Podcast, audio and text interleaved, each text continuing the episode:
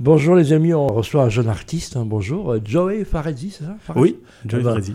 Ça commence assez mal parce que tu, tu fais les études de Solvay, donc euh, qu'est-ce qui t'amène à être créatif après? Ah, Après des voyages au Canada, j'ai vu. Ah, bah écoutez, la créativité, ça, je pense qu'on l'a en soi. Et, Mhm. euh, on a toujours envie de créer des nouvelles choses euh, et challenger un peu le monde dans lequel on est. Voilà, donc qu'est-ce que ça t'a appris? Parce que voilà, je pense que certains humoristes, hein, je pense à Alexandre Vizorek, je pense à Cody, je pense à d'autres gens qui marchent, euh, Guy, euh, c'est des gens qui ont déjà une formation derrière eux, qui sont des bons humoristes parce qu'ils connaissent bien de quoi ils parlent en fait, c'est ça?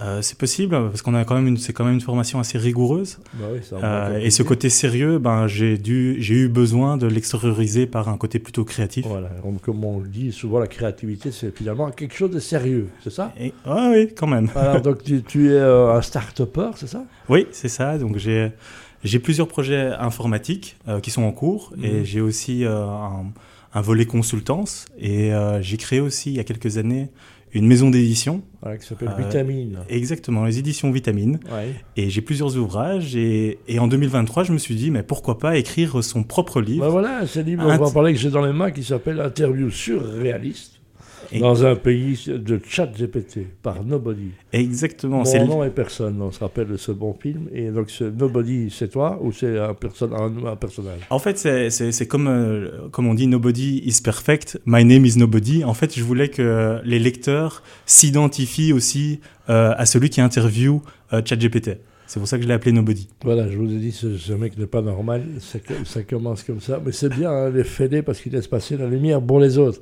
Alors, ChatGPT, on va en répéter. Hein, c'est quoi la- le ChatGPT Des gens, euh, on entend tout le monde, c'est encore un élément curieux. C'est quoi ChatGPT pour toi? Ah ChatGPT, c'est un outil, c'est un robot conversationnel euh, qui permet de générer euh, des, des prompts, enfin qui permet, pardon, pas des prompts, mais de- permet de générer du, du texte. Voilà. Pas Et- que du texte, on m'a montré tout à l'heure, un texte, ça sort à PowerPoint, on a fait sur la, la démonstration de la vie sexuelle des grenouilles, un, un truc aussi idiot, et ça m'a sorti un PowerPoint absolument hallucinant. Mais oui, ça peut, ça peut, ça peut générer du texte, ça peut générer. Alors, on peut utiliser d'autres outils pour générer en fait des images comme Dali ou Midjourney. Et, euh, et en fait, ce que j'ai voulu faire dans ce livre, en fait, c'était de, de vulgariser en fait euh, ChatGPT pour les personnes qui connaissent pas spécialement d'une Ouais, part. En riant, ça veut dire qu'on permet, en, en se moquant, en étant un peu surréaliste, puisque c'est l'interview euh, surréaliste, ben on montre qu'il ne faut pas en avoir peur, quoi. C'est ça? Ah non, il faut pas, il, il faut pas en avoir peur, mais il faut connaître euh, c'est les, les tenants et les aboutissants. C'est le verre à moitié vide, à moitié plein. Mais on sait dans quel pièce on joue, c'est ça? Donc euh, voilà. Il faut toujours faire attention à ce qu'on voit dans les images, parce que maintenant on commence à le deviner. Il y a des personnages qui ont six doigts. Je ne sais pas si ça a été fait exprès dans, dans certaines illustrations, mais en tous les cas, c'est un petit peu le code pour dire ceci est une blague. hein. donc euh, c'est comme quand vous faites un, statut sur Facebook et que vous mettez un smiley, ben, ça veut dire que ça n'est pas à prendre au sérieux. Alors ChatGPT, moi je donne cours exemple au CAD, ben, on doit euh, toutes les formations euh, graphiques, toutes les euh, créatives, euh, elles doivent se réinventer alors du coup?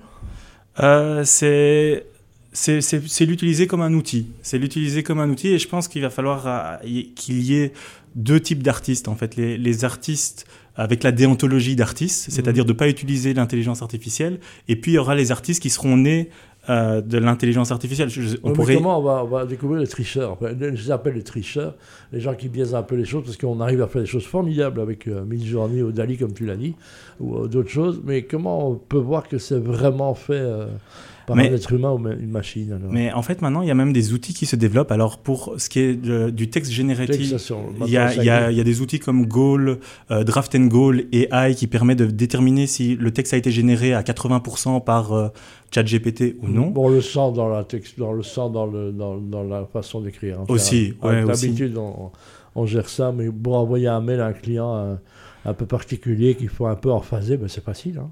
Ouais. Voilà. Mais ça aide, c'est pratique, c'est Ouais. pratique, c'est un outil. Il faut le voir comme un outil et puis il faut rajouter, sont- être au bout de chaîne. Quels sont les dangers pour toi? On, on sait qu'on peut produire euh, cet après-midi, si on se met ensemble, on fait 5 on fait cinq Banksy, hein, donc, par exemple.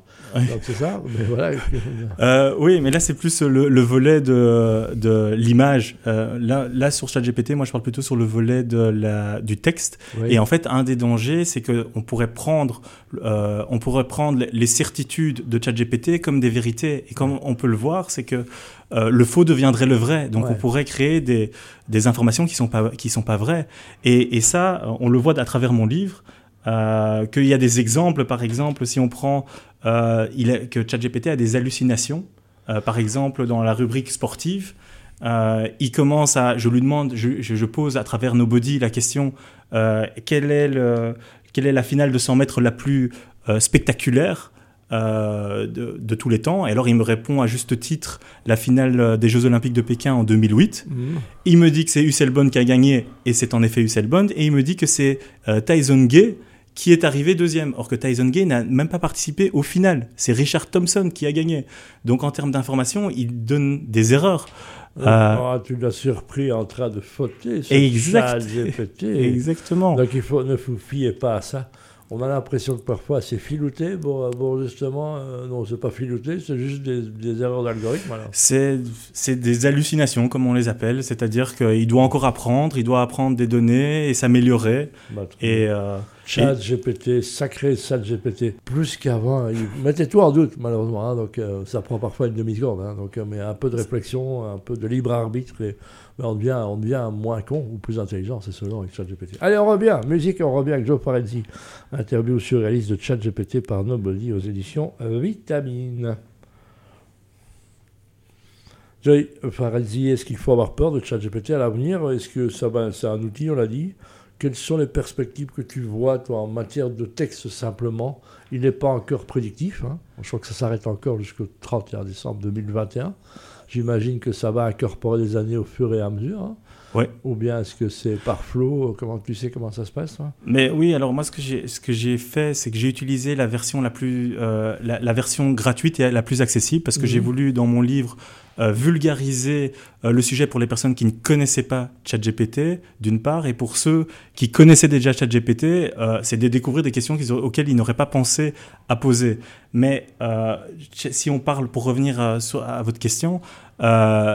ChatGPT va s'améliorer. C'est en fait actuellement ah c'est un petit chat. On pourrait l'appeler un petit chat GPT oh, qui va devenir un lion, qui va devenir un lion GPT. J'aime bien les, gens aiment bien les petits chats. Quand on parle de petits chats, ils sont attentifs.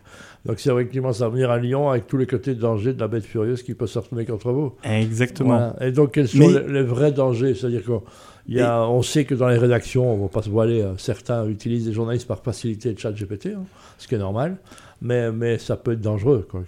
Exactement. Donc c'est pour ça qu'il faut toujours euh, garder son esprit critique euh, et le développer et cultiver toujours sa, sa créativité. Et il est toujours sur vous des cartes euh, jaunes et rouges, hein, libre arbitre. Hein, donc, eh, exactement. remettez tout ce qu'on vous dit pas en question, mais, mais si ça vous semble extraordinaire ou anodin, mais ne, ne, ne pas passer par la case est-ce que j'ai un doute, ce serait une erreur. Donc c'est dans ce contexte-là.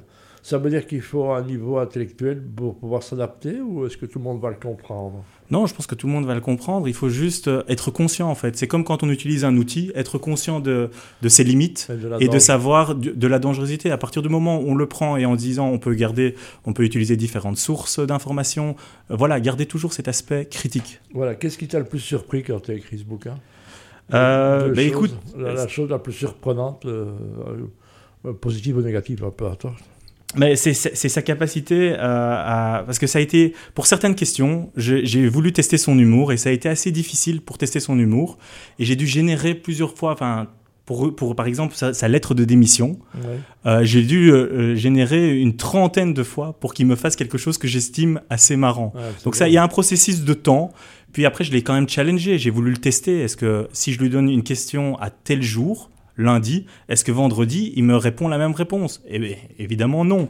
Donc, euh, ah, donc voilà, je l'ai un peu challengé et testé, et je l'ai surtout personnifié en fait. J'ai personnifié ChatGPT comme si c'était une célébrité. Ça, c'est le côté surréaliste que je voulais mettre dans mon livre. Très bien. Si vous avez été tenté, Joy Faresi, où est-ce qu'on trouve le livre alors? Ah, mais Il est disponible euh, dans plusieurs librairies euh, à Bruxelles, euh, que ce soit la librairie Candide à XL, librairie La Licorne, la librairie à Waterloo Graffiti, aussi même dans la brasserie surréaliste, il est disponible, et aussi dans les hypermarchés Carrefour et ah sur Amazon aussi. Ah bah voilà, je rappelle une couverture euh, verte et blanche. Joey Farezzi, interview chez réaliste de ChatGPT par Nobody, édition Vitamine. Merci, Joey Farezzi.